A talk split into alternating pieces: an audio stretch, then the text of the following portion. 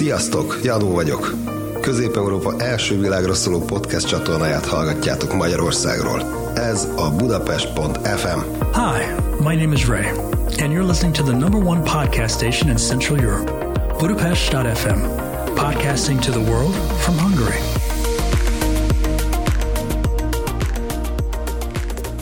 Szeretettel üdvözlök mindenkit, dr. Roza Orsél vagyok, és az egészséglabor mai vendége dr. Schwab Richard gastroenterológus és kutató.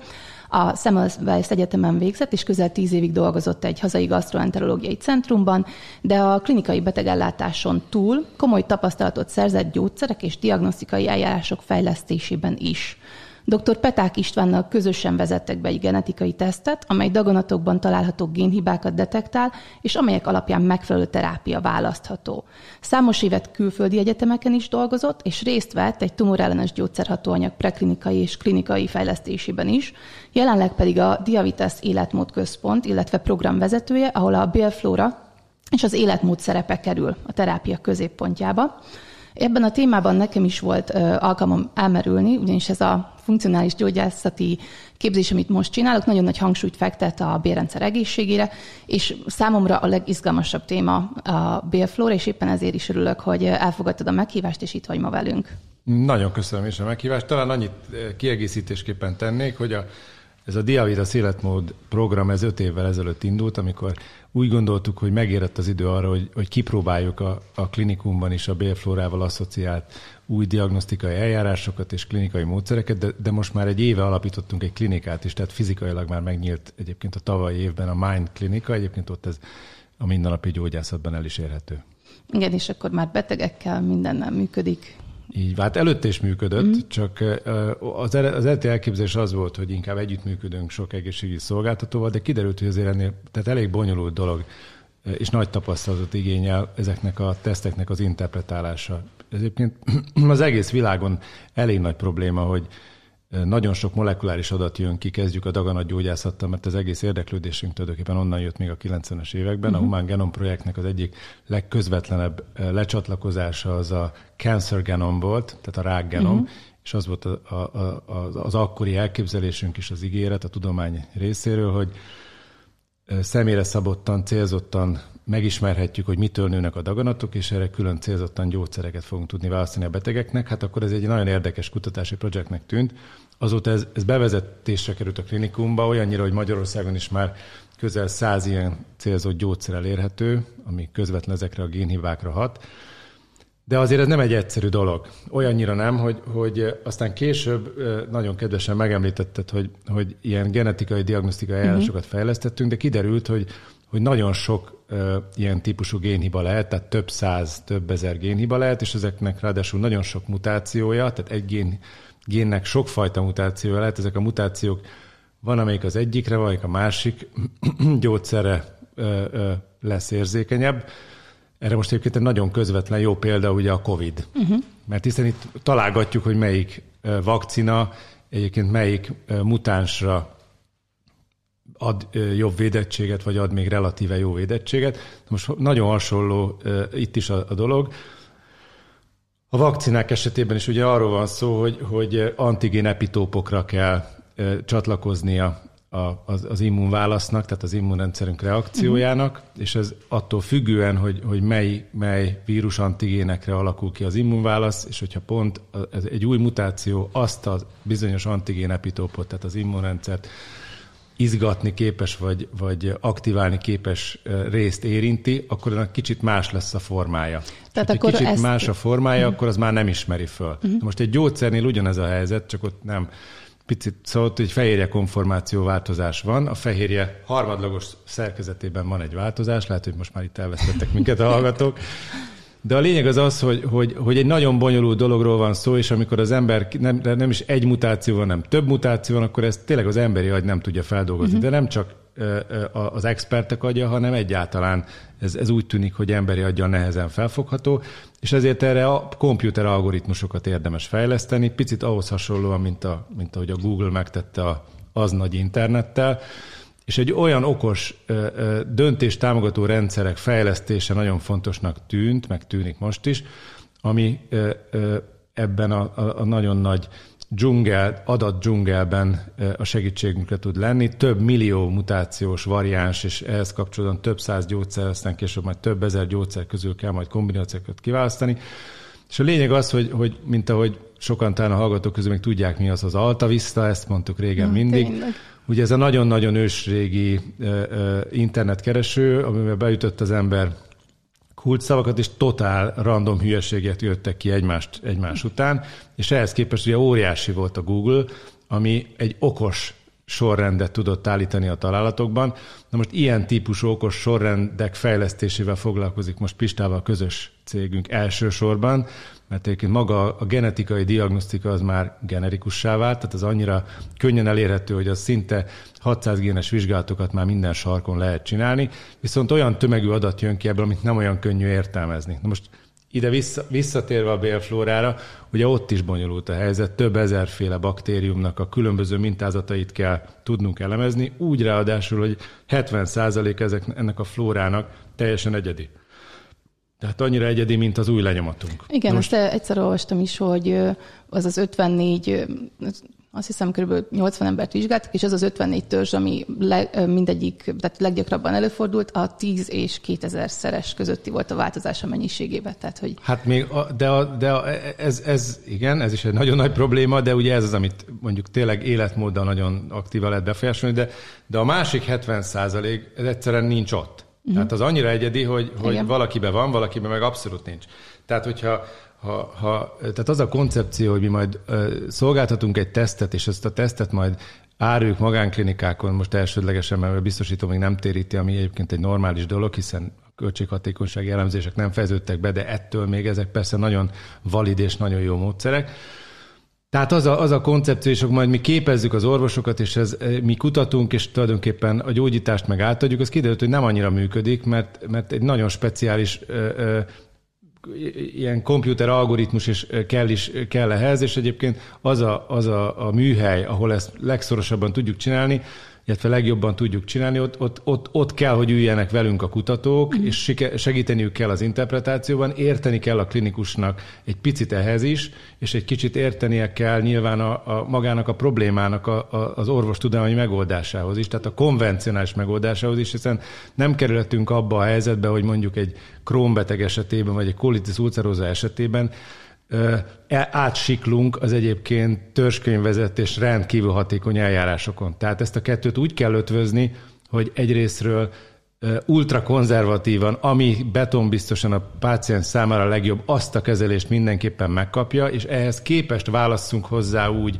egy bélflórában kódolt lehetőséget, ami egyébként ezt a, a, a, a egyébként konvencionális kezelésnek a hatékonyságát és a, a az, az ezzel kapcsolatos élet, a kezelés melletti életminőségét a betegnek a lehető legjobban tudja igen, javítani. mondjuk meg gondolom az is nagyon nehéz lett, ugye ez nagyon dinamikusan fejlődő terület. Most pont megnéztem, hogy 2010-ben, hogyha rá, rákerestem, hogy mennyi publikáció volt, ha beírtam, hogy bélflóra kijött mennyi? 86, és 2020-ban ez 6800 volt. Tehát, hogy, hogy napról napra annyi cikk és információ jelenik meg, mert mindig úgy csak egy kis részét ismerjük ennek hogy, hogy mi is történik, úgyhogy ezért is gondolom. De ez, de ez egy probléma is egyébként, mert túl nagy a zaj. Uh-huh. Tehát azt kell mondjam, hogy a, a, ha most a mikrobiom kulcs szót mondtad volna, akkor tényleg 2010-ben szerintem, de erre vannak is uh-huh. érdekes, kb. 100 nemzetközi cikk jelent meg Igen, ezzel arra a, kerestem rá mikrobiomra. Így, hogy, hogy uh-huh. mikrobiom, és akkor és ehhez képest valóban, tehát ezek csak a szakközlemények, az orvosi szak több ezer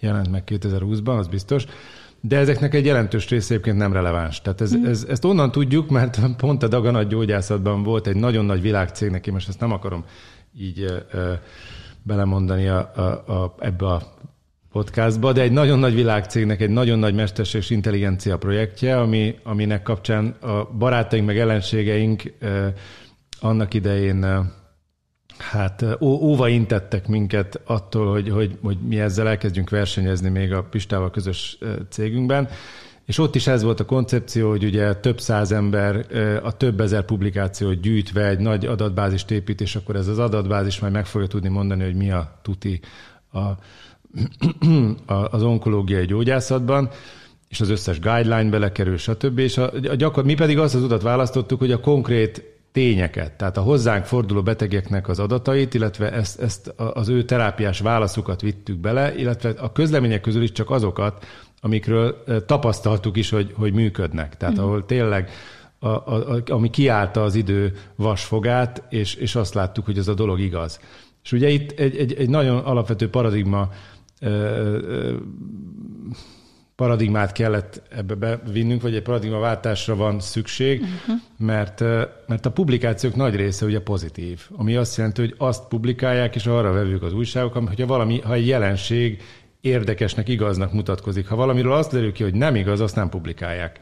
Holott a tanulásban a, a, a, a, ezek a fals információk, tehát ami valamiről kiderül, mm. hogy nem igaz, az sokkal fontosabb. Tehát, Igen. hogyha egy labirintusba beteszünk egy egeret, a, ugye egy kivezető út van, de a tanulási folyamatnak a lényege, hogy neki kell menni a falnak.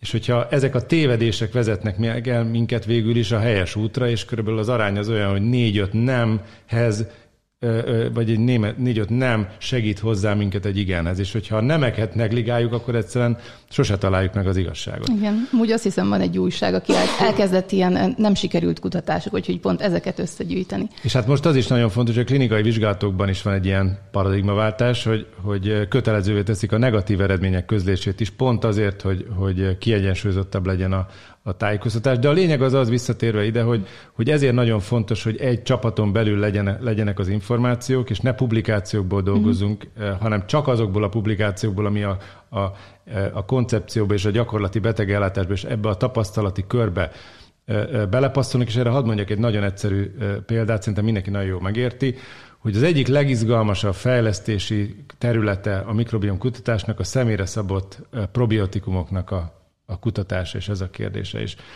Látunk rengeteg nemzetközi publikációt és klinikai vizsgálatot, ahol ezt elkezdték már próbálni, alkalmazni, tehát hogy valamilyen bélflóra komponensek hiányoznak, ezt megpróbálják vissza, célzottan visszaadni, és valahogy úgy tűnik, hogy ez a dolog nem működik.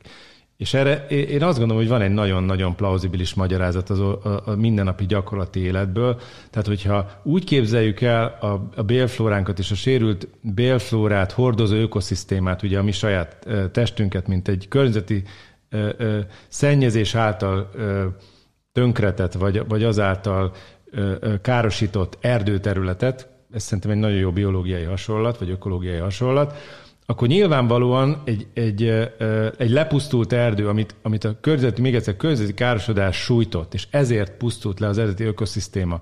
Most egy ilyen helyzetben hiába adjuk vissza a friss magokat, és hiába vettünk újra évről és évre, ismerve a térképet, újra elvetjük azt a magot, ami egyszer már kipusztult. Tehát addig, amíg a szennyezés nem távolítjuk el, addig semmi esély. És ráadásul jó eséllyel viszont egyébként magmaradványok vannak, és ez tényleg konkrétan klinikai tapasztalatokból tudjuk. Tehát, hogyha visszafordítjuk a környezetszennyezést, akkor egyébként szinte teljesen helyreállítható, és vissza is áll magától. Tehát Igen, plusz meg... külső behatás nélkül is a, az ökoszisztéma, vagy legalábbis erre jó esély van, de mindenképpen a kettőt kombinálni kell. Tehát magyarán azok a gyógyszeripari próbálkozások, hogy életmód váltás nélkül uh-huh helyre lehessen állítani a problémát úgy, hogy egyébként semmit sem változtatunk, bár ez kétségkívül marketing szempontból és végrehajthatóság szempontból sokkal kényelmesebb, de valószínűleg reménytelen. Igen, meg hát ugye bár, hogyha csak ilyen 5-6 baktérium törzset ugye visszaraknak, ugye fontos hogy a diverzitás is. Rengeteg vizsgálat van, ahol kimutatták, például inzulinrezisztenciánál nagyon nagy szerepe van a diverzitásnak, vagy akár itt Covid-nál is nézték, Igen. hogy a betegség kimenetele és a bélfura diverzitása hogy függ össze, tehát hogy tényleg nem csak ezen az egyen múlik. És amúgy én is um, valahogy ezt a gondolkodásmódot nem szeretem, hogyha van egy betegségem, szeretnék egy tablettát rá, és az, az életmódra nagyon sokszor így legyintünk, hogy ez nehéz, de, de pont a bélflóra az egy olyan terület, ahol mondjuk, ha nézzük a, a széklettransplantációt, Ugye szerintem ez egy nagyon, nagyon izgalmas és nagyon jó terület, és nagyon sok lehetőség van benne, csak félő lehet, hogy azt mondja az ember, hogy hát hogy én most nem váltok életmódot, mi van, hogyha akkor kérek egy új BF-flórát. De ugye ennek megvannak a veszélyei. Mi a gondolat, mik, mik a gondolatid erről, hogy miért mi a jó oldala, és esetleg miért nem lenne hát ez úgy, jó? Nagyon egyszerű a válaszom, ugyanaz, mint az előbb. Tehát a, a ilyen értelemben egy széklettransplantáció egy kicsit kockázatosabb, hogy mondjam, célzott bélflóra helyreállító kezelés, tehát óriási perspektíva van benne, de hogyha úgy adjuk vissza a bélflórát, hogy egyébként azokat a kvázi szennyező körülményeket nem változtattuk, ami egyébként a pusztuláshoz vezet, akkor az nagyon gyorsan, vagy meg se tapad, vagy nagyon gyorsan újra lepusztul. Tehát az első lépés mindenképpen az, hogy helyre kell állítani a környezeti egyensúlyt. Tehát enélkül ez, ez reménytelen. Az 5-6 komponensű vagy 9 komponensű probiotikumok mellett viszont az szól, hogy egyébként egy egy orosz katonai reptérhez szoktam hasonlítani mindig a környezeti szennyezéssel mm-hmm. sújtott élővilágot. Tehát, hogyha egy ilyen orosz katonai reptérnél az a problémánk, hogy egyébként tele van parlagfűvel, és adott esetben egy ilyen gyulladásos diszbiózis, mint a parlagfű elszaporodás ellen küzdünk, akkor egyébként egy ilyen esetben, ha megszüntettük a környezeti szennyezést, tehát egyébként a, a, a, egy földcserével mondjuk megoldhatóvá válik, hogy, hogy normál fauna-flóra teremjen. Első körben, hogyha egyébként befüvesítjük a területet, csak azért, hogy, hogy addig se tudjon a parlagfű érvényre jutni, vagy dominanciára jutni, és utána szép lassan populáljuk vissza, mm. és mhm. alakítjuk vissza, és vonjuk vissza, a, a, vagy hogy mondjam, húz, hú, ö, ö, csökkentjük a, a fűnek a, a dominanciáját, de a fű, mint, mint betakaró ágens, megakadályozza, mondom még egyszer, ezeknek a gyulladás keltő, invazív ágenseknek a, a, a, a térhódítását, akkor ez, ez, ez logikus, mi több nagyon jól működik. Uh-huh. Tehát Igen. azt tapasztaljuk a, a gyógyításban, hogy ez egy, ez egy rendkívül jó stratégia. Tehát a, a, a, a célzott életmódváltás és a sikeres életmódváltás mellett hosszabb távon, de nem élethossziglan, de nagyon hosszú távon alkalmazott probiotikumok, és emellett a, táplálék diverzitás helyreállításával csökkenő, tehát kb. egy évig kell ezt alkalmazni, és utána csökkenő tendenciával alkalmazott probiotikumok és egyébként segítő, a bélfrádnak a felnövekedését segítő prebiotikumok mellett konkrétan vissza tudjuk mérni, hogy milyen jól regenerálódni képes a, a, a bélfra. Tehát én azt gondolom, hogy a, miután a széklettransplantáció kockázatai beláthatatlanok, mm. eh, a, pontosan annyira, mint a lehetőségei is, és annyira óriási eh, eh, segítséget jelent, ezért azt gondolom, hogy jelen pillanatban ez a biztonságos eljárás. Azoknál a súlyosabb betegségeknél, ahol egyébként pedig felmerül komolyan ugye mondjuk immunmoduláns és biológiai kezés, mondjuk a én szakmámat nézem, mint a krónbetegség és a colitis ulcerosa, ott pedig megvan ennek a bélflóra segítő kezelésnek a helye, de ez egy kiegészítő kezelés, tehát senki se gondolja azt, hogy egyébként a krónbetegeknek a bélflórát kell mm. helyreállítani, mert ott, ahol egyébként a bélflóra helyreállításával ered, tehát teljes gyógyulást lehet elérni, az a páciens sosem volt krónbeteg. Mm. Tehát látunk ilyeneket, sőt, hadd mondjam el, hogy nekem most az egyik legizgalmasabb szakmai élményem az Molnár Tamás professzorral való együttműködés a Szegedi Egyetemről, ahol már több sikeres közös székletransplantációt hajtottunk végre, ami a transplantációt azt ők végzik, mi az indikáció felállítást és tényleg ilyen ritka betegség kutatást csinálunk, és és úgy látszik, hogy van egy kis százaléka a krónnak tartott. Egyébként a konvencionális biológiai terápiára egyébként teljes egészében rezisztens, és mm. ennek kapcsán nagyon sok esetben kolektómia irányába is tolt pácienseknek, ahol egyébként invazív baktériumtörzsek, de ezzel korábban nem azonosított baktériumtörzsekkel való fertőzés okozza a problémát. És ezt a fertőzést lehet azonosítani genetikai módszerekkel, és, ö, ö, és akkor ebben az esetben ugye egy székletransplantáció, ami félrejtés ne essék, egy brutális antibiotikus kezeléssel kezdődik, tehát az alapflórának a teljes pusztításával jár, hiszen ott van egy uh-huh. minden esetben egy, egy, egy kórokozó faj. Magát az eljárást ugye a Clostridium difficile fertőzésre találták ki, és ilyenkor ugye az alap kóros flórát le kell pusztítani, és erre kapja meg az egészséges székletet az illető. Most még mielőtt teljesen esetleg félreértve a szavaimat a gyulladásos bélbetegek hada gondolja azt, hogy őket rosszul kezelik, aki egyébként jól reagál a, a biológiai terápiára, az biztos, hogy ebben nem érintett, hiszen pont az az értelme ennek, a, vagy, vagy úgy áll össze ez egy képpé, hogy, hogy ez egy olyan lassú, kimenetelő, de mégis fertőző történet, ami az immunrendszer visszafogása révén gyakorlatilag hosszabb távon inkább progrediál és inkább rosszabbodik, mint sem klinikai remisszióba kerül.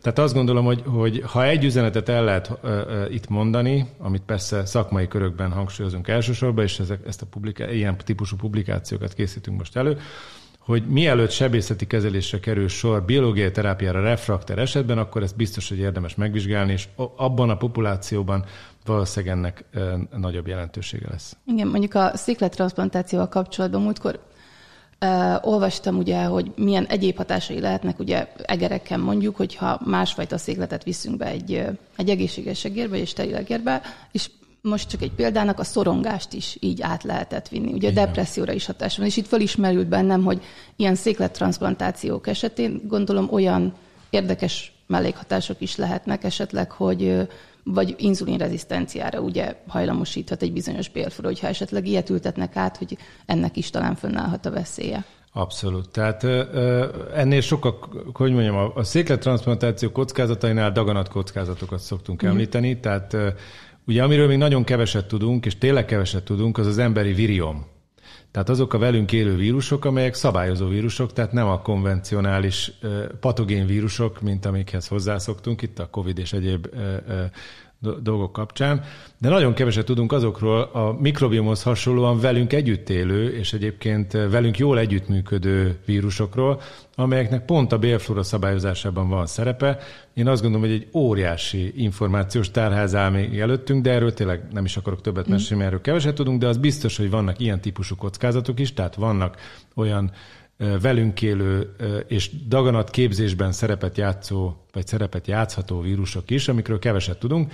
Az, hogy egyébként ez mennyire így van, az csak a herpes fertőzésre kell gondolni, ugye, ami szintén a gerincvelői ganglionokban velünk, egy, az első fertőzés után velünk marad, és akkor a legkülönbözőbb élethelyzetekben jellemzően egyébként a, a vagy a, a, például a szájflóra változása kapcsán tudnak reaktiválódni, és akkor teret nyerhetnek. Tehát akkor, amikor egy idegen széklettel adott esetben ezt is megkaphatjuk, akkor a pozitív hatások mellett a negatív hatásokkal is számolni kell, hogy, hogy ennek körülbelül mi az egymáshoz viszonyított reláció, az, az, az, a, az a vörösvérsej transfúzióhoz hasonlítható valószínűleg, tehát az 50-es években is adtak már transfúziókat, amikor ugye a, a vércsoport antigénekkel kapcsolatos szövődmények tisztázódtak, de hát utána jött ugye a hepatitisére, aztán a hívére, tehát nagyon fontos, hogy olyan ö, ö, potenciális kot, víruskockázatokat tisztázni kell. Ez részben egyébként a, az, az alkalmazás közben derül ki, hiszen aki egyébként a legszorosabb, tényleg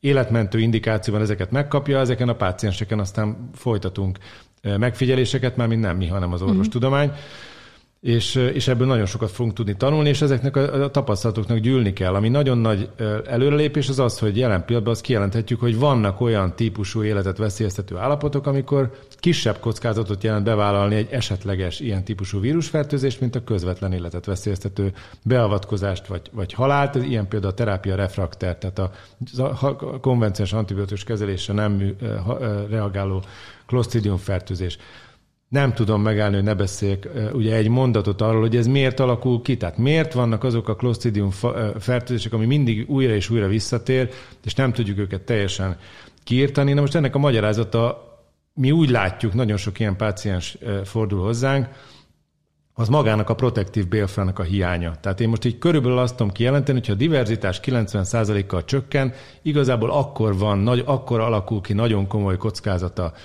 a a Clostridium difficile fertőzésnek, és amikor ez, amikor ez bekövetkezik, akkor nem elég egyszerűen csak kiírtani, vagy visszaszorítani akár súlyos antibiotikus kezelésekkel és a Clostridiumot.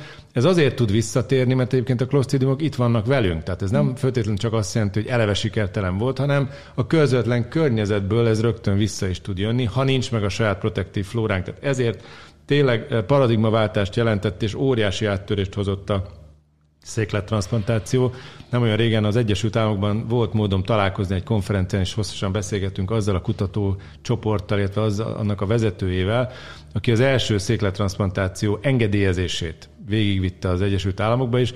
Döbbenetesen érdekes sztorikat mesélt, tehát tulajdonképpen igazi hősidőket idéző sztori, hogy az FDA azt körülbelül úgy állt a dologhoz, az amerikai gyógyszerengedészési hatóság, hogy igen, értjük, hogy ez, ez működik, azt is értjük, hogy, hogy ez nagyon sok ember életet tud megmenteni, azt is értjük, hogy fogalmunk sincs, hogy miért működik, hogy inkább nem is akarunk az egészről tudni, de egy olyan speciális eljárás kategóriába tettük, hogy bizonyos indikációkban bizonyos kórházak, akiknek ennek megvan a felszereltség, azok csinálhatják, mint egy eljárást, de természetesen gyógyszer vagy hasonló általános engedélyezésről szó sem lehet, és akkor, akkor ezt csináljátok úgy, ahogy szoktátok. Mm. Tehát nincs is meg igazából ugye teljesen, tehát csak anekdotikus protokollok alapján megy a dolog, tehát, tehát nincs egy nagyon szigorú, hát amennyire a gyógyszeriparban ugye minden eszmetlen szigorú minőségbiztosítási szabályozással megy.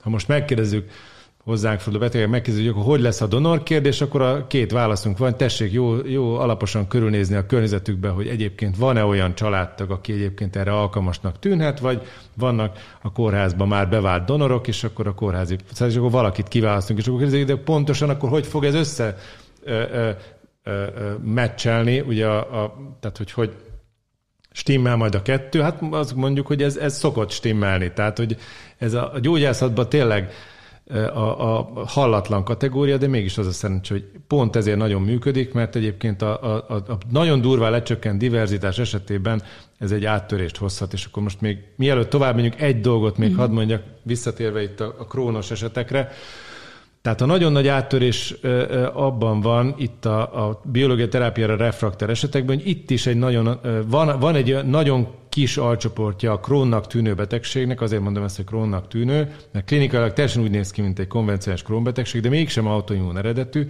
és hát, e, e, itt is egy nagyon nagy diverzitás csökkenéssel a betegség hátterében, és emellett vannak olyan kitüntetett baktériumfajok, amelyek invazív tulajdonságú, szép lassú romboló gyulladást tudnak csinálni, és most ilyen csúnya orvosi szóval fogok élni, a teljes bélflat érintő ilyen granulomatózus gyulladást szövettani képében egy, egy nagyon típusos gyulladást tudnak kiváltani, és egyébként a TBC is egy ilyen, tehát a TBC is tud egy nagyon, az is egy ilyen granulomatózus típusú gyulladást hoz létre, de most nem akarok dobálozni a neveket, de például a fuzobaktériumok is ilyenek, és ö, ö, klinikai megjelenésében egy, egy ilyen típusú gyulladást csinál, és akkor már van közös tapasztalatunk ebbe, hogy egy, egy ilyen széklettransplantációt elő, megelőző antibiotikus kezelés, és utána a széklettransplantáció egyébként ezt a folyamatot meg tudja törni, és adott esetben tényleg már műtétre és teljes kollektómiára ítélt páciensek teljes egészében meggyógyíthatók, és, és ez, ez visszafordítható. Krón betegek esetében hány százalékról beszélünk? Szerintem amit... nagyon kevés, tehát ez, ez egy százalék uh-huh. körül lehet, tehát ez egy nagyon ritka dolog. Abban a csoport, a Krón most a biológiai terápiákkal tényleg nagyon jól kontrollálható betegség, pont azért, és ez, ez egy nagy revízióra szorul, mert úgy kellene klasszifikálnunk a betegségeket, hogy mi a kor oka. És én most így magamban, meg erről már írtunk közleményt is, egy, egy Harvardon dolgozó nagyon kedves orvos professzor barátommal, Balfi Gyurival, aminek a lényeg az az, hogy krónnak kellene neveznünk azokat a betegségeket, amikor bélbetegséget, amikor magának az immun szabályozásnak a zavara okozza a problémát. És ebben a krón esetében is kitüntetett szerepet játszik a baktériumok elleni védekezés. És ez azért nagyon érdekes, ez a mikrobiom kutatás hozta ebbe a legnagyobb áttörést. Tehát azt kell tudni, hogy a gyűrűs férgektől az egereken át a, a sasmadártól az emberig ez egy rendkívül konzervált evolúciós folyamat. Tehát a, a, az egysejtű, soksejtű antagonizmus az alapja. Az egysejtűek ugye úgy élnek, mint egy városállam, egy fal veszi őket körül, és mindenki kvázi ellenség, és mindenkire úgy tekint, hogy potenciális veszélyforrás minden egyes sejt, míg a soksejtűeknél a külső ezt a védekezésre specializálódott sejteket kivéve egymással azért jó barátságban lévő sejtek, akik sokkal szorosabban kommunikálnak. Tehát ahogy mondjuk az, az emberi társadalmak fejlődésében a városállamokat felváltották a, az országok, majd az országokból a szövetségi államok, aminek az értelme az az, hogy, hogy sokkal intenzívebb közlekedést, kereskedelmet lehet lebonyolítani, mint ugye egy városkapunak a, a, a kis ajtaján, amin hát ugye óriási sor alakulnak ki, hogyha a Balatonra menő embereknek még mindig a, egy ilyen Bécsi kapun kellene átjutniuk ö, ö, lefelé igyekezve, nyári ö, ö, péntek délután. És, ö, és akkor ezeket a város ö, ö, fal típusú sejtfal komponenseket, hogyha a szövet közötti térbe egy sok sejtű meglátja, vagy szóval az immunsejtjei meglátják, akkor azt rögtön idegenként ismerik föl, mert tudják, hogy sejtfal típusú biokémiai struktúrák nálunk nem lehetnek sejten belül, hiszen a, a sok sejtű, az eukarióta sejteknek csak sejt hátjája van. És akkor számtalan ilyen sejt részecske, sejt organellum van, ami az immunrendszert egyébként így vele született módon ingerelni tudja, és azért fontos ezt hangsúlyozni, hogy vele született módon, mert evolúciósan ez annyira konzervált, hogy még egyszer a gyűrűsférgektől egerek, emberek, madarak, stb., hogy ezt nem kell tanulnia az immunrendszernek. Ez velünk születik ez a képesség, hogy a baktérium antigéneket fel tudjuk ismerni, az immunrendszerünk fel tudja ismerni. Ezeknek most már egy új nevet is adtak. Régen, amikor én az egyetemre jártam, akkor ezt endotoxinnak hívták, mm-hmm és most ennek a történetét, hogy miért hívják endotoxinnak, ezt talán nem mesélném el, de annyit kell róla tudni, hogy régen is ismert volt, amíg infúziós üzemek voltak, hogy meghalt bakt, tehát hogyha egy, a befertőződött egy infúziós palack, amit mondjuk egy kórházba gyártottak, és utána sterilizálták, tehát élő baktérium nem volt benne, beadták a betegnek, mégis 40 fokos láza lett tőle. És ez volt az a bizonyos endotoxin, ami nem élő baktérium toxin, de kiderült, hogy ez nem igazi toxin, ez magának a baktériumnak a sejt komponensei adják, és, és a vele született immunrendszer ezt, ezt képes felismerni, és a lényeg az az, hogy amikor a szövet közötti térbe érnek ezek a baktérium komponensek, akkor erre a, a, a, a szervezetünk egy immunválaszsal reagál, oda hívja, ezek az immun karmester sejtek oda hívják a katona sejteket, és akkor mm. ö, ö, riadóztatják, hogy itt valami súlyos probléma van. Na most, hogyha ennek a szabályozásnak a zavara áll fönn, tehát mondjuk egy aktivációs folyamat jól el tud indulni, tehát jön egy baktériumsejt degradátum, és, és ez elindítja a gyulladásos folyamatot, akkor nyilván ennek kell, hogy legyen egy fékmechanizmusa is. És 2004-ben fedezték fel az első ilyen fék mutációt, tehát a fékmechanizmust érintő genetikai hibát, a NOT2 card rendszernek hívják ezt, és NOT2 mutációt, és akkor felfedezték, hogy, a, hogy egy nagyon jellegzetes formát a krónbetegségnek 30%-ban ez az egy mutáció uh-huh. okozza. Tehát nyilván, amikor magát az immunszabályozást, ezt a, a, a baktérium sejtfal komponens által indított uh, riadóláncot valamelyik hírvívő molekulán keresztül blokkolni tudjuk célzottan, ebben kitüntetett szerepet játszott a TNF nevű vegyület, tehát mondjuk egy TNF gátlóval ezt a rekrutációs folyamatot lehet gátolni, akkor ez nagyon specifikusan megszünteti egyszerűen a problémát. Hiszen nem egy valós fertőzés indította el, hanem egy normálisan alulszabályozódó, tehát egy, egy, egy lefékeződő kis jelszabályozó folyamatban a fék hiánya miatt egyszerűen begyorsult a folyamat, és, és kontrollálatlanná vált, hogyha ezt megfelelően tehát antitestekkel lefogjuk, akkor ez, ez teljes egészében gyógyult állapotot eredményez, hiszen magát a szabályozást állítja helyre. Tehát a, a, a te, és ugye nagyon sokszor félnek ettől a krónbetegek a, vagy régebben féltek a biológiai kezést, hogy akkor nem fog működni az immunrendszerük, nem erről van szó, hanem a, a, az elveszett természetes féket adjuk vissza a szervezetnek. Igen, mert ha belegondolunk, ugye hogy nap mint nap annyi antigénnel, tehát ö, olyan dologgal találkozik a bérrendszerünk, ami elindíthatna egy rakat folyamatot, de ugye pont ezért vannak itt ezek a mechanizmusok, de ugye ez, hogyha sérül, akár krombeteg esetében, vagy ö, akár étkezés miatt is, ez sérülhet egy ilyen szabályzás? Hogyha valaki mondjuk egy gyulladáskeltő étrendet Abszolút. folytat. Pont ez lett volna a következő, amire rátértem volna, mert ugye, ahogy mondom, a krónnak kéne neveznünk, amikor az immunreguláció okozza, és akkor ugorjunk a harmadik típusra, az IBS-nek nevezett ilyen maradvány kategóriába, amit régebben úgy hívtunk, hogy irritábilis bélszindróma, helyesebb lenne úgy hívni, hogy gyulladásos diszbiózis, amikor Egy élet... pillanat, csak hogy a diszbiózis a hallgatók kedvére, ez amikor a bélflóra eltolódik, tehát a az arányaik nem olyanok, mint amilyenek kellene lenniük. Igen, tehát a természetes diverzitás elveszik, illetve bizonyos fajok túlzottan túlnövekednek. És ö, ö, ismert az, is, az a mechanizmus is egyébként, hogy a bél falban vannak olyan úgynevezett mikrofolt sejtek, ami egyébként sérülésmentesen is, vagy sérülés hiányában is állandóan pásztázzák a, a bél belső lumenét, és attól függően, hogy milyen antigén mintázat van, erre gyakorlatilag egy, egy potenciális későbbi sérülésre már felkészítik az immunrendszert, hogy milyen esetleges sérülés érhet, és erre már egy, egy előzetes gyulladásos válasz elindul. Minél egyirányúbb ez az antigén eltolódás, tehát minél dominánsabb idézőben azt mondjuk, hogy gyulladás keltő fajok vannak, annál inkább él ez a mechanizmus. Valódi veszélyt jelentenek ezek? Egyébként nem nem jelentenek valódi veszélyt.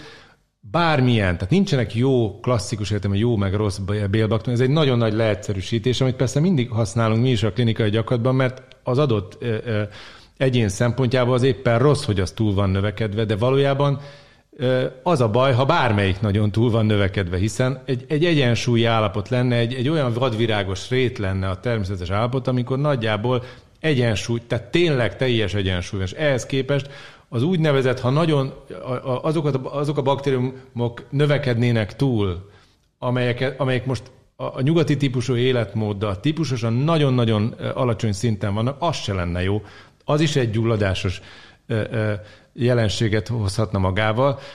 Tehát alapvetően magának az egyensúlynak a helyreállítása a legfontosabb, tehát magyarán ha kamillával helyettesítjük a vadvirágos rétet, sem teszünk jót, bár kétség kívül kevesebb ember lesz allergiás a kamillára, mint a parlagfűre. Tehát a parlagfű az egy veszélyesebb típusú diszbiózis, ilyen értelemben, mint a kamilla, de van, a, van aki a kamillára érzékeny, tehát az sem veszélytelen. Az a veszélytelen, hogyha ha, ha nagyon kis mennyiségben van mindegyik. Igen, mert úgy nagyon érdekes vannak. látni azt, hogy különböző betegségek esetén ugye már látják, hogy mik azok a mintázatok, hogy az arányok vannak eltolva. Tehát úgy, ahogy mondtad, ott vannak ugyanúgy, csak mondjuk elhízás esetén máshogy vannak eltolódva, mint, mint autizmus esetén. Abszolút. Úgyhogy ez, ezek ezért is lehetnek nagyon ugye érdekesek, és ugye beszéltünk arról, hogy gyulladáskeltő étrend és nyugati típusú étrend. Mit értünk ez alatt?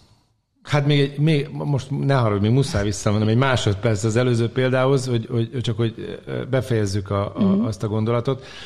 Tehát, a, a, tehát az IBS-nek nevezzük ezt a bizonyos gyulladásos diszbiózist, és e, ennek a, a, a, az, az oka nem, egy, nem a magának a bél áteresztő képességnek a sérülése, tehát nem a barrier sérülése, nem az immunregulációnak a zavara, tisztán az egyensúly elveszítése. De ez vezethet áteresztés ez vezethet, ez vezethet. De ismerünk olyan szindrómát, amikor az áteresztő képesség növekedése genetikusan kódolt. Mm. Ezt azért nagyon fontos mondani, mert szerintem itt óriási félreértések vannak, és azért szerettem volna ezzel befejezni. Tehát, hogy, hogy a colitis ulcerózának kellene, a mi azt gondoljuk nevezni azokat a betegségeket, amikor eh, genetikusan kódoltan a, a bélbarrier funkcióját ellátó fehérjék struktúráját érintő zavarok vannak. Magyarán a teljesen egészséges bélflórából jut át nagyságrendekkel több antigén, mint amennyi ildomos lenne. Maga az immunszabályozás is teljesen jól szabályozott, csak egyszerűen tízszer annyi inger éri az immunrendszert, vagy százszor annyi, mint amennyi normálisan bekövetkezne. Ezekben a családokban, ahol a colitis ulceróza halmozódik, megfigyeltek egy másik érdekes dolgot, hogy egyébként egy táplálékallergia is nagyon típusosan halmozódott, ez a lisztérzékenység. Tehát a gluténszenzitív, a klasszikus gluténszenzitív enteropátia. Tehát ma azt gondoljuk egyébként, hogy ez, egy, ez is egy spektrumbetegség, amikor nem egy és nulla között digitálisan változik ennek a barriernek a funkciózavara, hanem vannak a nagyon súlyos állapotok, amikor egyébként a, a leg, legnagyobb mértékű az áteresztő képességnek a vele született zavara. Ilyen esetben, hogyha a vékonybélben táp, táplálék antigének ellen alakul ki az elsődleges autoimmun, túlzott immun válasz, azt a betegségcsoportot úgy, lá, úgy érzékeljük, hogy, hogy ez a páciens lisztérzékeny lesz. Hogyha ez bakteriális antigének ellen következik be, akkor colitis ulcerózának hívjuk.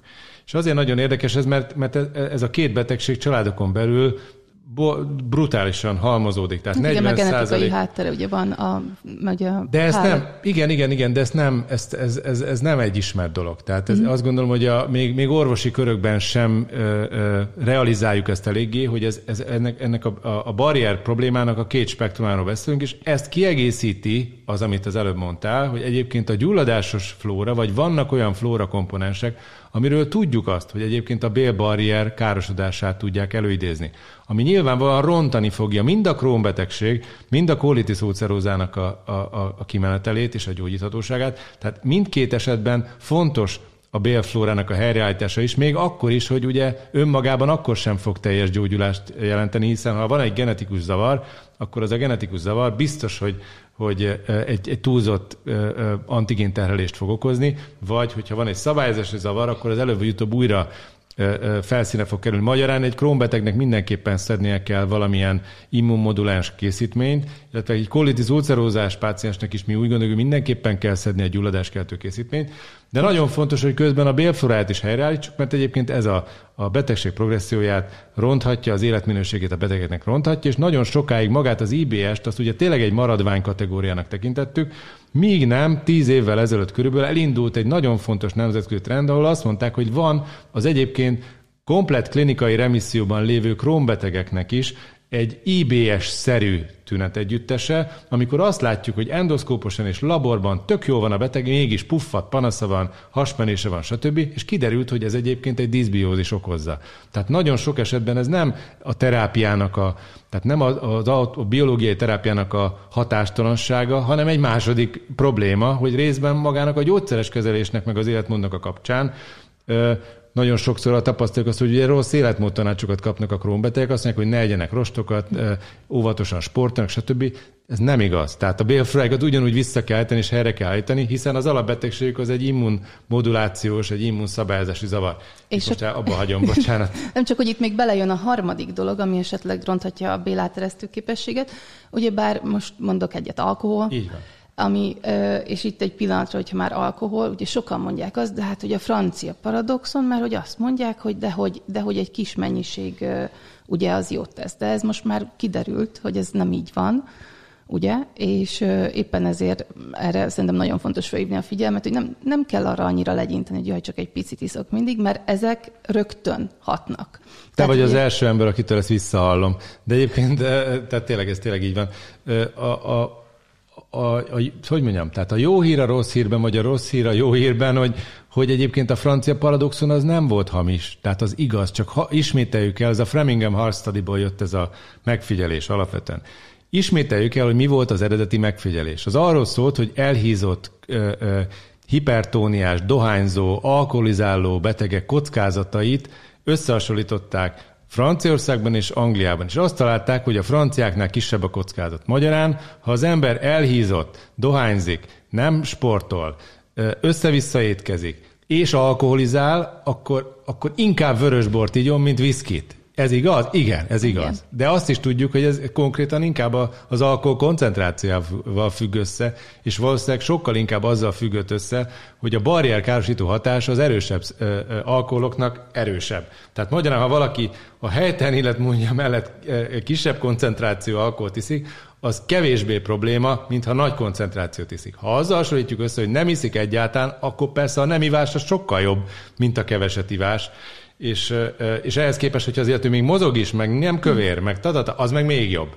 Tehát gyakorlatilag egy, egy nagyon torzított információ volt, de persze marketing szempontból ez egy óriási bomba volt, hogy szabad egy pohár vörösbort inni, és az milyen jó, és mindenki tapasztalt, hogy úristen, mennyire jó hazamenni, és akkor megint egy pohár vörösbort.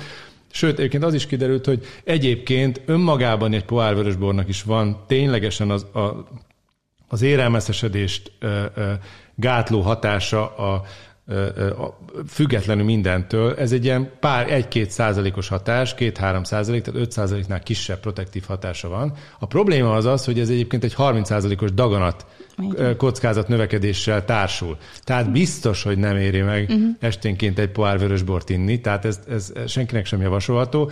Úgyhogy a WHO ajánlás is megváltozott már ez ügyben, és, és ma azt mondjuk nagyon konzervatívan, hogy, hogy, hogy, hogy ismeretlenek ennek a kockázatai.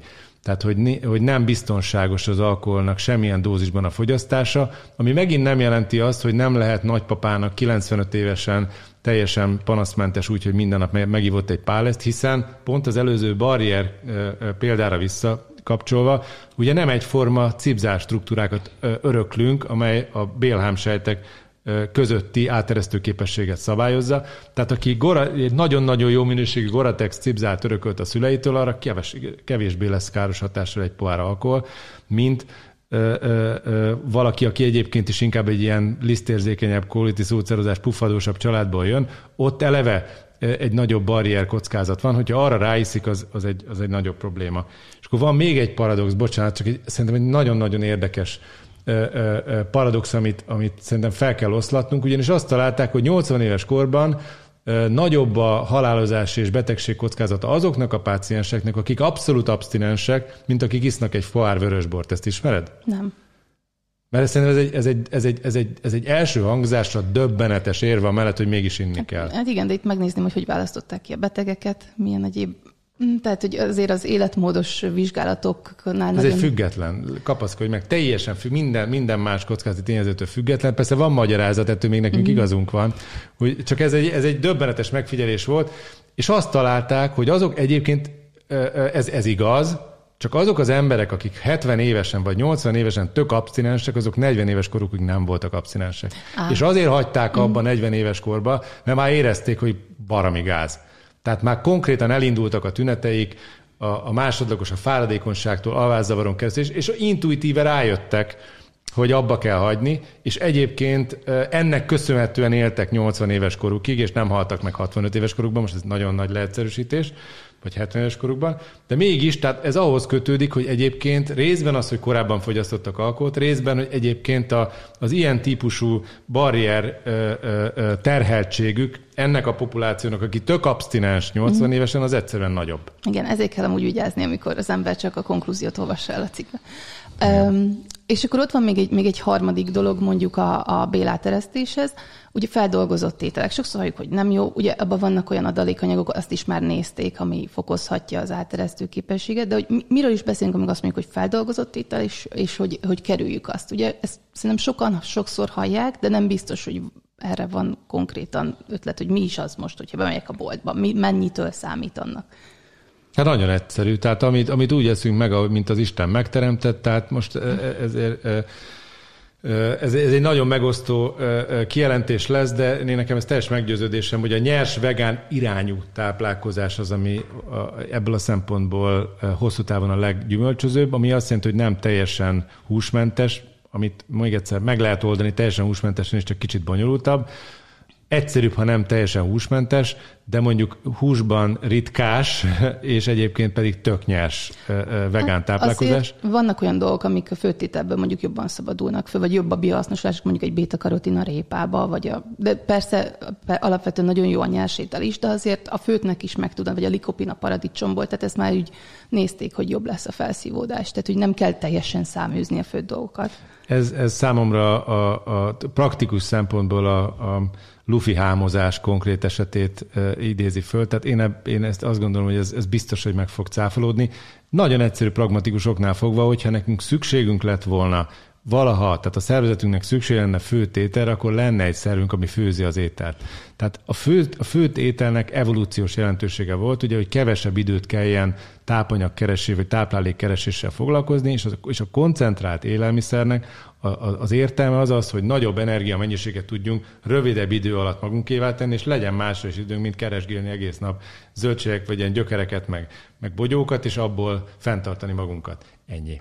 Tehát ez egy praktikus szempont, ebből azt gondolom, hogy a koncentrált kicsit ahhoz hasonlít, mint azt mondanám, hogy, hogy mennyire jó kerozinnal men, hajtani az autót, hát nyilván nagyobb, vagy én úgy képzelem, nem vagyok automechanikus, de úgy képzelem, hogy miután repülőgépeket hajtják az, hát gondolom nagyobb energiasűrűségű, mint egy sima benzin, de, de nyilván szétégeti a motort, tehát hogy, hogy nem arra találták ki. Tehát itt ugyanez a helyzet, tehát hogyha ha egy, egy értelmes egyensúlyt találunk, magyarán annyira koncentráltat tesszük az étkezésünket, hogy azért ez, ez végrehajtható legyen napközben, az, az segíti a mindennapokat, és, és hogy mondjam, azt gondolom, hogy, hogy egy, egy olyan kompromisszumot kell találni, ami, élhetővé teszi az életet, mert egyszerűen azt ne felejtsük el, hogy a nyers dolgoknak az emésztése és a megrágása is nagyon jelentős energiát emészt. Amúgy a, a rágás szerintem nagyon el, alulbecsülik, és én erről csak egy pillanatra szeretnék kitérni, mert ugye bár amikor rágunk, akkor már elindul az emésztési folyamat. És a mai világban, amikor mindenki rohan, és csak gyors bekap valamit,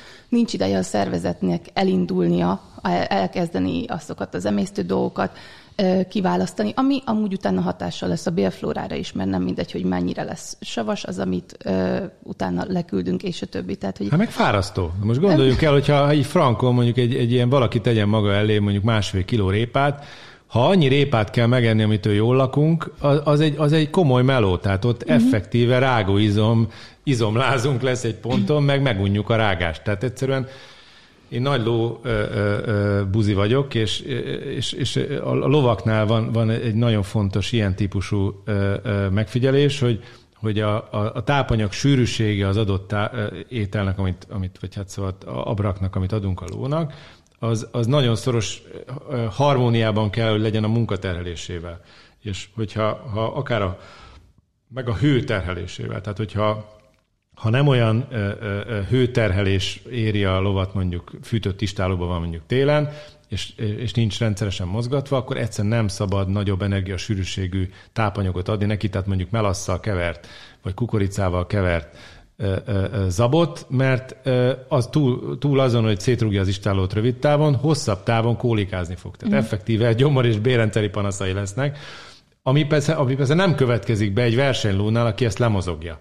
Most ez nagyon, a podcast pont nem alkalmas arra szerintem, hogy ennek a biokémiai hátterét megbeszéljük, mert ez kellenek ábrák, de ez tényleg biokémiai folyamatokban teljesen kódolva van. Tehát visszatérve az, ember, az emberi táplálkozásra, én azt gondolom, hogy a legjobb az a, az egész nap nassolás, tehát én, én nekem az irodámban úgy van berendezve a, a hűtő is, hogy tele van mindig zöldséggel, gyümölcsel, és akkor ezt kiegészítve gyakorlatilag, tehát tényleg konkrétan két beteg között szoktam mindig pomelóból, meg avokádóból, meg répából, stb egy kis nassolást csinálni, aztán utána jön a következő, és akkor így szép lassan, hogyha az ember így építi fel a napját, akkor gyakorlatilag nem, nem ér soha, és mindig reggelivel indulok el, stb. És ebből nyilvánvalóan, amikor, amikor ö, ö, ö, plusz energiát ad le az ember sportolásra, stb., akkor lehet több energiát még bevinni, tehát koncentráltabban táplálkozni, hús, sült húsételt, vagy, vagy, vagy, vagy akár bármilyen más főtételt enni ami nyilván egyszerűbb elfogyasztani, nagyobb energiasűrűsége jár, préselt olajok, stb.,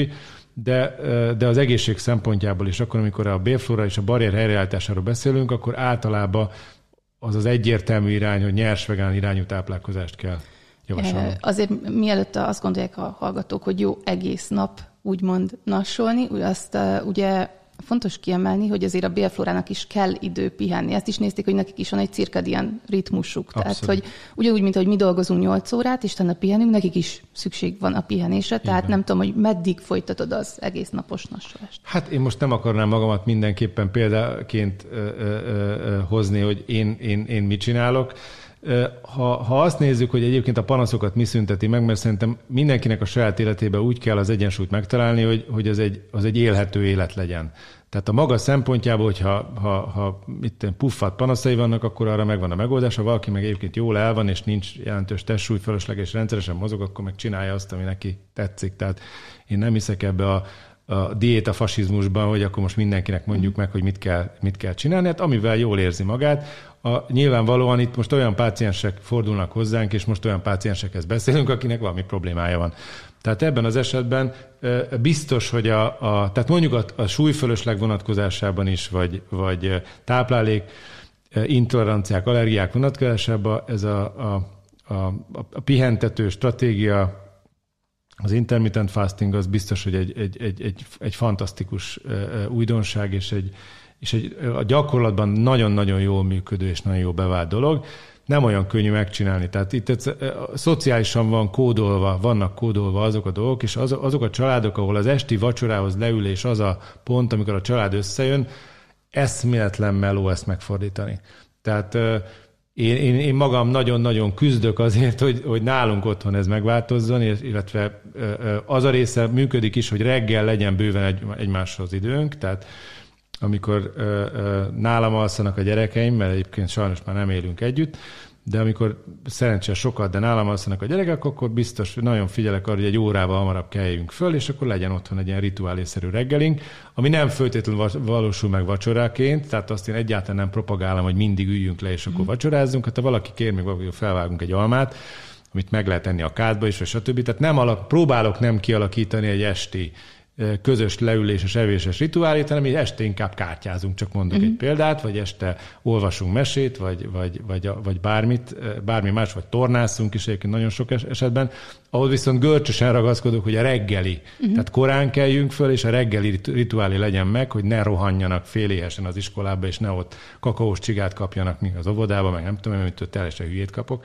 hanem úgy menjenek már oda, hogy nem kívánják, ami sajnos nem mindig valósul meg, mert a kisebbik lányom rendszeresen tartalékol magának helyet, mert ott a reggeli kakaós csigáról nem akar lemaradni, amit automatikusan kapnak az óvodába. De hát ez is sok mulatság tárgya otthon, hogy, hogy én arra is próbálok nagyon odafigyelni, hogy, hogy együtt ebédeljünk, és mikor én megyek a, a, a kisebbik lányomért, akkor az óvodába próbálom úgy elhozni, hogy, hogy ebédről már el tudja jönni, és ezt ő egyre inkább blokkolja, mert ez, a, otthon, a, a, otthon csak zöldség és gyümölcs várja, meg ilyen, ilyen salátás dolgok, az óvodában meg mákos tészta van, mm-hmm. és mhm. mindent megpróbál elkövetni, hogy, hogy maradhasson, de hát természetesen ebben nem is akadályozom. És mennyire lehet átvinni ilyen kisebb gyerekeknek a, ezt a fajta táplálkozást? Mennyire nyitottak rá, vagy mennyire ütközöl falakba? Hát nagyon nehéz átvinni. Én azt gondolom, csak a saját példa az, ami ragadós. Tehát legalább annyit tudniuk kell, hogy, hogy én ezt nem tartom jónak, és én ilyet nem eszem, és hogyha ők mindenképpen esznek, akkor annyit kérek, hogy azt is kóstolják meg, amit egyébként én jónak találnék. Tehát óriási a szociális nyomás, tehát azt gondolom, hogy addig, amíg ráadásul mind a kettő eszmetlen sokat mozog, egy gram súlyfölöslegük nincs, tehát kockás hasa van mindegyiknek, és, és nincsenek is, hál' Istennek, tehát nincsenek panaszaik, addig azt gondolom, hogy ebben nem kell nagyon drasztikusnak lenni. Az nagyon fontos, hogy, hogy az egy ördögi köré tud alakulni, amikor az, a, már gyerekkorban kialakul az inzulinrezisztencia, és most ezt mérés nélkül mondom, egyszerűen lehet látni, hogy azok a gyerekek, akiknek nincs abszolút test súlyfölöslegük, azok másképp ugrálnak más mennyiséget ugrálnak, és uh-huh. más, másképp ugrálnak, és, és arra kell nagyon koncentrálnunk, hogy ezt az ugrándozást ezt ne, ne akarjuk leállítani.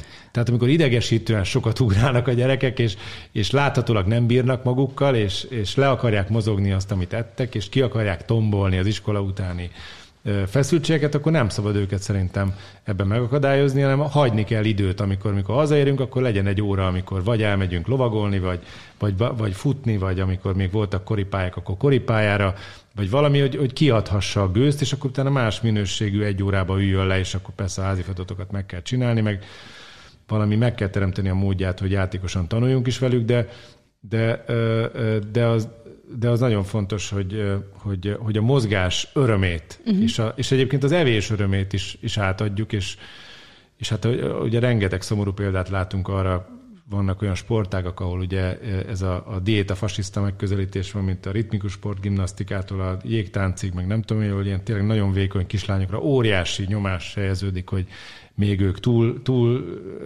kövérek, és mit tudom, és, és óriási evészavarok és táplálkozási zavarok alakulnak ki. Tehát szerintem a, az nagyon fontos, hogy örömmel lehessen enni, és hogyha ő igenis kér édességet, akkor hadd egyen édességet, csak akkor az legyen a díl, hogy akkor az mozogja is le, mm-hmm. és hagyjuk, hogy lemozogja.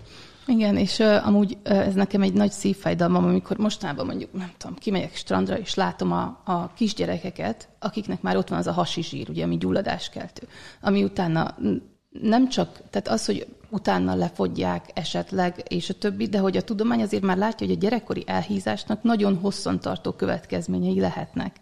És de, abba, de azt tegyük rendbe, hogy, hogy ez nem egy kozmetikai kérdés. Tehát Igen. nem az elhízás a probléma, hanem az a a sérülés, ami az elhízáshoz vezet. Tehát egyébként ezek, ezek a gyerekek rendszeresen kinövik még, kinyúlják ezt a problémát, és, és aztán később manifestálódik, amikor megváltozik tényleg kritikusan az életmódjuk, és már nem nőnek tovább, ugye akkor aztán hirtelen elkezdődik a hízás. Tehát most írtunk egy, egy, egy szerintem egy nagyon fontos cikket egy, egy magyar szaklapba orvos kollégákkal, a, a, egy új fenoménről, amit szerint én mi nem találtam sehol erre konnotációt, szerintem ezt mi találtuk ki, hogy táplálkozás dopping, és ez az élsportolókra vonatkozó uh-huh. célzott, koncentrált teljesítmény fokozó, és egyébként megengedett, de a bélflorára egészségtelen táplálkozás eredménye, ott ugyanez a helyzet. Tehát nem, egyszer nem látjuk a, a, az alkatukon azt, hogy egyébként egy, egy sérült Csak fló... egy pillanat, mit értesz ezen, hogy mit, ők akkor mit tesznek? Tehát a táplálkozás dopping alatt. Hát tízezer kalóriát esznek uh-huh. olyan formában, amit, amit egyszerűen amit képesek bevinni. Tehát, uh-huh. hogy, hogy, hogy leegyszerűsítve, tehát tényleg egy, egy olyan úszó, aki mit tudom én, nem is tudom, 20 kilométert úszik naponta, ugye hűvös vízben, az, az brutális, nem csak a mozgásban brutális, hanem hőtermelésben, hőveszteségben is brutális. Tehát olyan mennyiséget kell megennie ez, amit egyszerűen gyakorlatilag nem maradna ideje úszni, hogyha azt egészséges táplálékokkal vinné be. Tehát uh-huh. eszméletlen koncentrált, tápanyagokkal tudja ezt bevinni, és, és egy olyan specializált bélflóra alakul ki, ami ezt a, ezt a hihetetlen nagy energia felvételt és leadást támogatni tudja, és ebből a szempontból ott az egy, egyébként egy, egy a teljesítményt akár segítőnek tűnő flóra is, csak az a baj, hogy ez is gyulladásokat kelt, és egyébként rövid távon sportsérüléseket, hosszú távon meg Alzheimer-t és elhízást és diabéteszt fog okozni, tehát ezt így egymás között a, a puskásöcsi effektusnak hívjuk. Ugye őnek is ilyen mhm. jójószerű testtömeg problémái voltak. Hát abban az időben nyilván, a, a, most nem is akarok belemenni, hogy milyen táplálkozási anomáliák voltak a háborútól kezdve minden, amit hát ugye nem láttunk, amíg, amíg nagyon jó sportot, mert le, leszaladta, és e, ilyen, ilyen probléma nem volt. De aztán, de aztán később ugye nagyon szomorú vége lett. Tehát gyakorlatilag a gyerekeknél is, most visszatérve ide, itt is ez, ez a fenomén van, tehát hogy nem föltétlenül látjuk a növekedés mellett azt, hogy egyébként olyan bélfra sérülés van. Amikor ezt már gyerekkorban hízás formában látjuk, az egy felnőttre vetítve, az egy brutális elhízás. Mm. Tehát hiszen, hiszen sokkal gyorsabb a metabolizmusuk és a növekedéshez kötött energiafelvételük, mint egy felnőttnek. Tehát azt gondolom, hogy erre nagyon-nagyon oda kell figyelni, és ott ez, ez, ez nem csak egy kozmetikai kérdés, tehát nem arról van szó, hogy oké, kicsit visszafogjuk a táplálkozást, tehát majd ki fogja nyúlni, és akkor elmúlik a, a, a testtömeg. Nem, ott már egy olyan bélfra sérülés van, amit, amit önmagában kell kezelni, és ezt a bélfra sérülést kell helyreállítani. És ez tök jól helyreállítható táplálkozással, csak trükkösen, játékosan bele kell vinni olyan dolgokat, ami, ami egyébként ezt, ezt, ezt lehetővé teszi. És ez a helyreállítás, gondolom, amikor kapsz egy székletvizsgálat eredményt, akkor ugye végignézed, hogy mi az, ami el van tolódva, és a többi, és akkor te személyre szabottan egy étrendet írsz föl, nem tudom, dolgozol-e dietetikussal, vagy ez hogy működik nálatok? Az első része az, ami a legkritikusabb, tehát én magam, ugye, ahogy az, el, az bevezetőben mondtam, tehát ez annyira bonyolult dolog, hogy nyilván én se tudom ezt átlátni. Tehát van egy munkacsoportunk, akik csak az interpretációval foglalkoznak, és én már egy olyan feldolgozott leletet kapok, ahol ki van irodalmazva, és a mi eddigi tapasztalatunkból ki van gyűjtve a problémás bélflora komponenseknek az aránya, meg a, a, a, a problémás fajok, és ebből a szempontból van egy leegyszerűsített modellünk, hogy, hogy egy, egy 9-es mátrixban gyakorlatilag, hogy a diszbiózis mértéke egészséges, tehát hogy jó, tehát nincs diszbiózisa valakinek, középsúlyos vagy súlyos, és a diverzitása megfelelő, középsúlyos vagy súlyos uh-huh. csökkenés mutat. És ebbe a 9-es mátrixban, ha megnézzük, akkor ugye pont 9 pont van, és erre a 9 pontra van egy-egy a, ebből a szempontból személyre szabott stratégia, uh-huh. amit követni kell.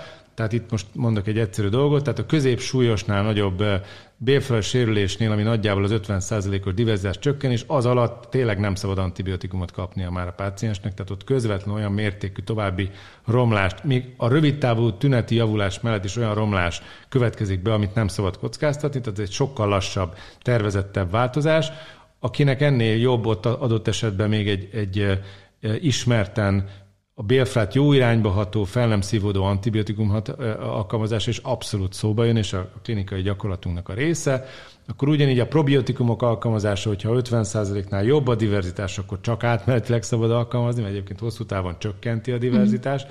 Hogyha ha annál lejjebb van, akkor viszont hosszabb távon kell adni, hogy mondtam az előbb a füves példánál, mert hiszen az elsődleges célunk a parlag füvesedésnek a, uh-huh. az elkerülés, és egy év alatt az vissza fog populálódni, és az fogja gátolni a normál flórának a felépülését, és ott viszont nagyon fontos, hogy hosszú távon kell adni a probiotikumot. Ugyanígy a diszbiózisnál vannak bizonyos fajok, ami külön megközelítést igényel, Különösen akkor, amikor alacsony diverzitás és mondjuk fuzobakterium diszbiózis van, az mondjuk egyértelmű indikációja annak, hogy széklettransplantációra kerül egy beteg, megint fél százalékról, 0,1%-áról beszélünk a betegeknek. Tehát magyarán egy ilyen algoritmusunk van, ami, ami tulajdonképpen megalázóan primitív, tényleg azt tudom mondani, hogy, hogy, hogy egyáltalán nem bonyolult, csak mégis ahhoz viszont bonyolult, hogy valaki mondjuk ezt a kilenc lehetőséget úgy, hogy egy lehetőséget 6-8 hónapig kell csinálni ahhoz, hogy ez effektív legyen. Tehát 9-szer 6 hónapot kéne mm. kipróbálni, mire, mire kiderülne a diagnosztika nélkül, hogy akkor most melyiket is kell alkalmazni. Tehát ilyen értelemben Ilyen értelemben nem annyira bonyolult, csak mégis az, az útelágazódásoknál, hogyha ezt így vesszük, mint hogy kilenc útelágazásba el kell menni a pilisbe, és nincs kitáblázva, akkor nagyon el lehet tévedni. És mondjuk diabétesz, ez egy ugye valóban népbetegség, én is gyógyszertárban látom, beteg bejön, 50% esély van arra, hogy ő, ő cukorgyógyszerért fog jönni, és nagyon sokszor igyekszem beszélgetni a beteggel, és picit fölvillantani a lehetőséget, hogy ez nem feltétlenül lehet, van így örökre, hogy ezen lehet változtatni, Abszolút. és nem igazán hiszik el. Tehát, hogy én úgy érzem, hogy jelenleg ez úgy zajlik, hogyha valaki, hát rossz a cukrom, hát akkor most már életem végig ezt szedem, aztán lehet, hogy egy idő után inzulinos leszek, és, és valahogy ez a mindset vagy gondolkodásmód van, amit nagyon szeretnék én kizökkenteni, és nálad ezért kérdés, hogy volt-e olyan beteg, ahol a, mondjuk akár egy inzulint el tudtál hagyatni, egy kettes típusú Ez rutinszerű.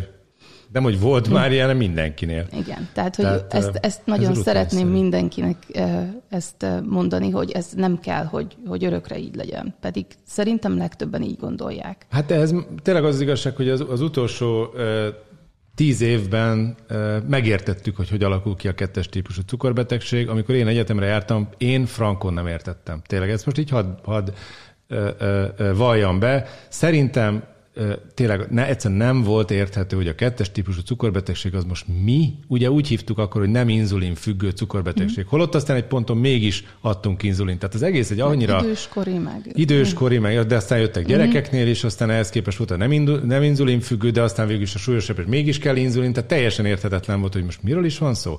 Most itt tényleg, ha van öt percünk, összefoglaljam? Mm-hmm. Szerintem ez egy kulcs dolog. Tehát arról van szó, hogy, hogy a bélflóra változásával kialakulnak olyan, főleg a lachnospira rendbe tartozó, vagy a családba tartozó baktériumokból túlnövekedés, amelyek egy bizonyos propionát nevű zsír, rövid színláncú zsírsavat termelnek. Hogy megértsük, hogy mi ez a propionát, olyan, mint egy koleszterin. Tökre nem olyan, mint a koleszterin, csak fogjuk úgy föl egy mhm. zsírsav. Tehát, ahogy ahhoz már hozzászoktunk, hogy a magas koleszterin szint az probléma, nem mérjük a magas propionát szintet, de az, az, az egy sokkal nagyobb probléma. Tehát, hogyha magas propionát szint van, akkor az a vázizmokban kiderült, hogy egy, ö, egy olyan fehérjét aktivál, ez bejut a vázizomba, van egy vázizmon belüli receptora, tehát ott e, ez a propionát döbbenetes módon a vázizmon belül egy jelátviteli folyamatot tud indítani, és aktivál egy mTOR C1 nevű fehérjét. Ez 2018-ban írta le a világ egyik legnagyobb biokémiai szaklapja, a Cell című újság, vagy ilyen molekulás biológiai biokémiai, és ha ez az mTOR C1 aktív, akkor az gátolja az inzulin receptornak a működését a vázizmokban. Mi ennek a következménye, hogy a sejten belül blokkolva van az inzulin receptor, kívülről a hasnyálmirittől jön az inzulin, bekötődik az inzulin receptorhoz, de nem tud tovább menni el, mert ott effektíve le van fogva ez a receptor, fogalmazzunk így. Mm. Tehát minél több inzulin receptor van lefoglalva, annál több inzulin jön úgy a vázizomhoz, ami gyakorlatilag hatástalan. Mit csinál a vázizom? Könyörög az inzulinért, hiszen anélkül nem tud cukrot fölvenni. Ugye a vázizom az egyik olyan szövet a, a, az emberi szervezetben, egyébként a döntő többsége ilyen a szöveteknek, az agy és a szív kivetelével, aminek a cukor felvétele inzulin függő. Tehát, de a vázizmokban ez egy nagyon fontos ö, dolog. Tehát mi, küld a hasnyálmirigynek egy jelet, hogy srácok, küldjetek még inzulint, mert, mert, mert éhezem. Hát egyszerűen uh-huh. éhezem. Mit érez a cukorbeteg, vagy az inzulin? Ez fáradékony. Uh-huh. Hát tökre nincs kedve elmenni sportolni, összeesik olyan fáradt. Ez azért van, mert, a, mert gyakorlatilag éhezik a vázizom rendszer, és akkor a hasnyálmirigy a normál inzulin mennyiségnek a sokszorosát kezdi termelni, hogy mondjunk konkrét számokat, ez ami egy, egy, egy egészséges, sportoló, egészségesen táplálkozó en, embernek, sokszor jönnek úgy hölgyek hozzánk egyébként sovány, vagy a, a sovány alkotú hölgyek, hogy hát esetleg inzulinrezisztensek, onnan tudjuk, hogy ennek mennyi a normál értéke. Ilyen esetben csinálunk egy cukorterelést, és azt lehet látni, hogy mondjuk 2-3-as inzulin szintről fölmegy mondjuk 6-8-10-re a, a, a cukorral indukálható inzulin mennyiség. Amúgy ezért is nagyon fontos lenne az inzulin nézni minden cukorterhesnél. Szerintem ezt anélkül. sokkal hamarabb lehet jelezni, legalább egy 5-10 hát- évvel, hát, és ez egy, ez szerintem nem, nem egy szerinted, hát ez egy szakmai guideline, tehát Igen. ezt így kell csinálni. Tehát ez, ez abszolút. De nagyon ez, sokszor nem nézik, tehát hogy csinálnak, csak, csak a cukrot nézik. Hát meg csak egy pontban, meg, Igen. mert ugye 120 percnél. Mm. Tehát milyen 5 pontos ilyen terlést kell csinálni, erre sincs egyébként nemzetközi konszenzus, de, de tényleg erre van egy 5 éves, hogy mondjam, nálunk bevett rutin, és, és több ezer betegen vagyunk túl így vizsgálaton, sőt ebből több száz beteg klinikai vizsgálaton, tehát ez egy nagyon-nagyon jól, jó mérőszáma az inzulin érzékenységnek. Nem kell ennél, szerintem a klinikai gyakorlatban nem kéne ennél bonyolultabb eljárás, és, és azt látjuk, hogy, hogy ugye a, hasnyálmirigy, ha ez az inzulin rezisztencia fönnáll, akkor nem 10-20, egyébként a klinikai normál értéke 25 az inzulinnak, nem 25 mennyiségű nemzeti inzulin termel, hanem mondjuk 50-et, 80-at, 100-at, 150-et, 200-at, 300-at, mm. több mint 300 Most milyennek a következménye? A többi szervek, jelesül mondjuk pont a zsírsejtekben. A zsírsejteknek a, a, a cukorfelvételét és ezen keresztül aztán a zsírsav tárolását pedig hihetetlen módon elősegíti ez. Tehát miközben a vázizmok éheznek, ugye ezek a hihetetlen magas inzulinszintek, egyébként EOMI, meg aztán főleg indukált inzulinszintek viszont egyik oldalról ugye a zsírsejtekben tárolást idéznek elő, másrészt pedig egy állandó éjségérzetet és koncentrációs zavart, mert ahogy mondtam, az agy az kizárólagos glukóz felhasználó. Tehát ilyen értem, amikor annyira magas az inzulinszint, ami az aktuális vércukrot mind elpakolja, ugye a zsír, zsírsejtek irányába, és közben a, a, a vázizmok pedig ténylegesen éheznek, az egy állandó falási kényszert eredményez, és ugye így is működik a dolog. Tehát a bacik ezt azért csinálják, mert így szelektálódtak ki, hogy, hogy megkapják a számukra legjobb tápanyagot, a cukrot és a finomított szénhidrátokat. Igen, és ezt erre akartam pont kitérni, hogy, hogy ugye itt arra kell gondolni, hogy ez miért is magas a propionát. Ugye ez mindaz, amit beviszünk. Tehát végeredményben maga a gyökér ok, az továbbra is a táplálkozás lesz. Az a táplálkozás lesz, és akkor ennek az a következménye, hogy ugye hosszú távon kiismerül a bétasejt, tehát a hasnyelvi bétasejtjei nem bírják ezt a hihetetlen terelést, ahhoz lehet ezt hasonlítani, hogy az autónknak az alapjáratát 4500-as fordulatra tennénk, és ehhez képest mindig 10 kéne nyomni, hogyha fel akarunk menni a lejtőn, hát kiégne a motor. Na pont ugyanezt történik a bétasejtekkel is, és akkor azt lehet látni, hogy először még ezekkel a hihetetlen magas inzulin szintekkel nem csak, hogy kontrollálni tudja az, a vércukorértéket, hanem ilyen lecsapó görbéket lehet látni. Ez az első fázisa, vagy talán második, mert az első maga a flóra változás és a propionácin növekedés. A második fázis, amikor lecsapóvá válik a vércukorgörbe. Akkor a harmadik fázis, amikor ö, ö, már nem tudja lecsapóvá tenni, hanem a vércukor is elkezd emelkedni, és akkor azt lehet látni, hogy az éhomi és a, a, a 120 perces érték még jó a vércukornál, de köztesen már vannak ilyen 10 fölötti értékek, aztán 11 fölötti értékek, ami azért érdekes, mert 11 fölötti cukorterhelés értékeket már fizikai manifest kettes típusú diabétesznek is hívunk. Mm. És ilyenkor egyébként már kisebb általában az inzulin szint, tehát ezzel általában már nincs 300-as, csak olyan 200-150-es inzulin szinteket látunk legfőjebb van, hogy még ennél is kevesebb, de ez azért van, mert már nem bírja mm. a astyámrit. Tehát, hogyha ha 250 lenne, akkor még mindig 10 alatt lenne a, a, az indukált cukor is, de amikor már látjuk, hogy 11-es az lejjebb megy, és akkor utána a következő lépés az még nem tud százat se termelni, csak 50-et, tehát az inzulin mm. szint már úgy tűnik, hogy az már teljesen rendben van, holott nem erről van szó, hanem az inzulin rezisztencia mellett a hasnyálmirigy már nem bírja, és akkor már nem tér vissza Igen, a normál. Amúgy... Tehát akkor felmegy 11-12-re, és úgy is marad, és aztán, hogyha még lejjebb megy az inzulin termelési képesség, akkor már az éhomi cukor is följebb megy. Tehát ez egy spektrum, aminek Igen. a korai elváltozását tehát az utolsó fázis az, mm. amikor valakinek az éhomi cukra még jó. Igen, és az, hogy itt kapják el általában, ha, amikor már sokkal hamarabb el lehet. Vagy a terhelésnél, a cukorterhelésnél számtalan beteg mondja mm. azt, hogy jó, hát igen, felment a cukrom, de visszajött. Tehát ez igen, még nem igazi probléma. Föl, tehát igen, amúgy ezért nagyon csodálatos a szervezet, mert mindig próbál kompenzálni, és évekig nyomja, és egyszer csak, amikor már föladja, az az, amikor látjuk és érezzük. És még csak annyira akartam kitérni, hogy Várjunk egy pillanat, csak nézem közben az időt is, mert tudom, hogy a doktor úrnak is van dolga. igen, hogy így a végére akkor egy olyan, olyan kérdést, van egy szokásos, amit szoktam kérdezni, de előtte, hogy esetleg egy sikertörténet, ami esetleg közel áll a szívéhez, és tényleg olyan volt, ami, ami nagyon nagy változást eredményezett mondjuk egy életmóddal is.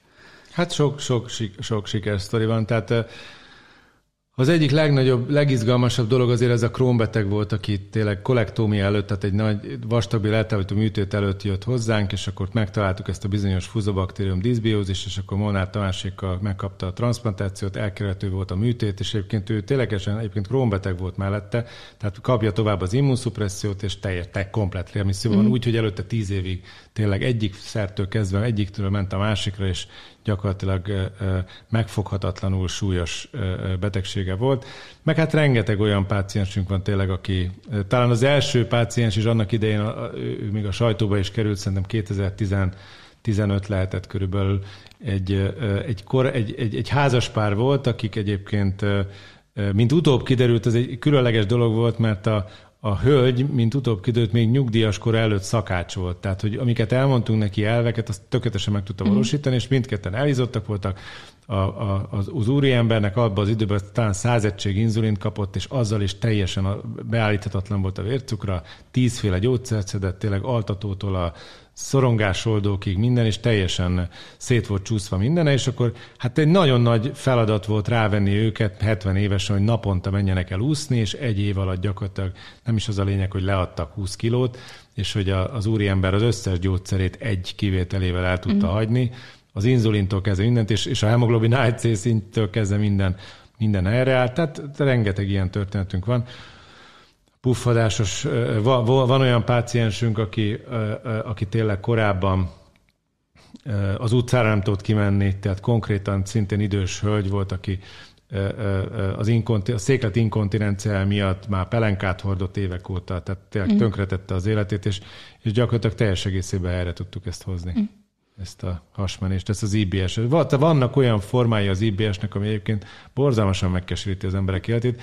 Miközben hozzá kell tenni, én ezt most rögben mondom, hogy, hogy egyébként a gasztronetikus társadalomon belül az IBS-sel kapcsolatos kezelések, kutatások és az egész IBS téma az egy nagyon súlyosan lenézett dolog, tehát tehát igazából a, a fancy dolgok azok az endoszkópiához kötődő újdonságok és az operatív endoszkópia, stb. De ez egy, de ez egy olyan ö, szerintem óriási tömegeket érintő. Tehát Magyarországon ez a diabétesz és a, az irritábilis bélszindróma, az biztos, hogy, hogy több millió embert érint, minimum két millió embert érint, és hipertóniáról nem is mhm. beszélve. Mm. Tehát azt gondolom, hogy ez, ez, ez, ez a, a, a a, ennek a társadalmi jelentősége az, az, az egészen Igen, hatalmas. És, és tényleg az ember kezébe van az, hogy tudjon változtatni. Tehát, hogy olyan betegségek visznek el rengeteg embert, amiben ott van a döntésünk, hogy, hogy engedjük el, csak gond... ez tudás szükséges, és jó szakember szükséges. Hát az is, de az, azt gondolom most ez, ez, hogyha tényleg, ha most mind, mondjuk eljutnánk mindenki ez egy perc alatt, és azt mondanánk, hogy akkor mindenki megérti ezt, és mindenkiben megszületne azonnal a gondolat, hogy ezen változtatni akarna, és nem csak a mi intézményünk, hát a Magyarország összes orvosa nem lenne ahhoz elég, hogy, hogy mm. ezt most hirtelen lekezeljük ezt a, ezt a mennyiségű feladatot. Tehát én azt gondolom, hogy ebbe biztos, hogy, hogy hogy fontos népegészségügyi lépések is kellenek, és ebben például a, ez a cukros meg sós táplálékokkal kapcsolatos bevezetett adók és a, a, most azt hiszem, hogy, hogy újabb ilyen intézkedések lesznek, hogy a pénztáraknál nem lehet csokit elhelyezni, meg ha az ember a praktikerbe megy, akkor is egy röhely, hogy, mm. a, mhm. hogy a pénztáraknál, de mindenütt, még a sportboltokban is ki vannak téve a kis szeretcsokik és a műzlik. Tehát azt gondolom, hogy ez, ez, ha valami, akkor ez ugyanúgy nemzeti dohányboltok hálózatába kellene, hogy kerüljön, és fizikailag szerintem ezeket a, a, a, az ilyen bizonyítottan egészségkárosító sznekeket egyszerűen nem szabadna benzinkutakon árulni, és és, és, és ebben támogatni kellene, a, a, a, ebben a választásban támogatni kellene a, a hétköznapi embereket, akik nem föltétlenül vannak annak tudatában tényleg, hogy mit művelnek magukkal. Igen, így van. Hát nagyon szépen köszönöm, hogy itt voltál, és nagyon sok mindenről beszéltünk, és még nagyon sok mindenről lehetne. Úgyhogy remélem, hogy egyszer még majd újra vendégül láthatlak. Fú, és... Nagyon szívesen. Szerintem biztosuk a hallgatókat arra, hogyha vannak egyébként még olyan kérdések, ami amit ez elindított, tényleg azt gondolom, uh-huh. hogy még legalább egy komplett adásnyi, nagyon sok érdekes Jaj, dolog simán. van, ami, amiről beszélhetnénk, de most az időben ennyi fért bele, és nagyon köszönöm ezt a kellemes környezetet a Budapest FM-nél és a meghívást. Nagyon, nagyon köszönöm én is, hogy itt voltál, és akkor jó egészséget kívánok minden hallgatóknak, és találkozunk nem sokára.